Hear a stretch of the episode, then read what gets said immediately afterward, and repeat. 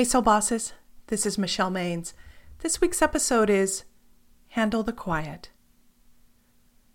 Kindness, consideration, empathy. Do you automatically say, yes, yes, and yes? These qualities aren't only meant for other people. Sometimes we need to put ourselves at the top of the list. In the November series, Love Yourself Up, we'll talk about how to give and receive compassion. If I asked you how to support your friends and family, you could probably name three or four ideas off the top of your head. Yet asking for or receiving help takes on a different face when we're the ones in need. Suddenly, there's an inference that we're weak or powerless. And let's be frank, no one wants to be thought of that way. So we put our heads down and convince ourselves it's better to be strong and maybe even go it alone. Facing open space? That's just too painful. This is what happened for a young man profiled by Humans of New York. Here's his story. My mother wasn't the best person in the world. She was hooked on heroin for most of my life. She sold our childhood home for drug money. She left me alone to raise my brother and disabled nephew. I used to wake up every night to feed him and change his diapers. I supported us all on the $5.15 an hour that I earned from the grocery store. My mother passed away a few months ago, and I think I'm just now coming to terms with how awful she made my life. This is the most stable I've ever been.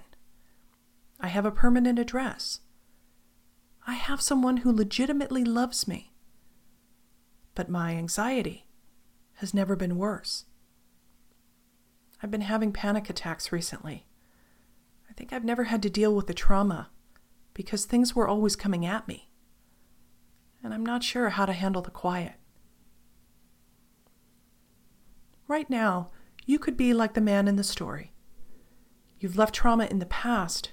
However, you're uncertain about how to create a new life. Here's some good news the space that feels so uncomfortable isn't filled with loneliness, it's a place of healing.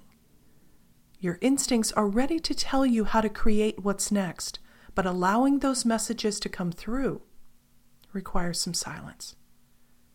Think of your intuition like a quiet, thoughtful guest at a dinner party. It won't shout over loud music or speak while others are talking. It's going to wait until you're ready to listen. That's why having peace and calm is an important way to love yourself up, especially around the holidays.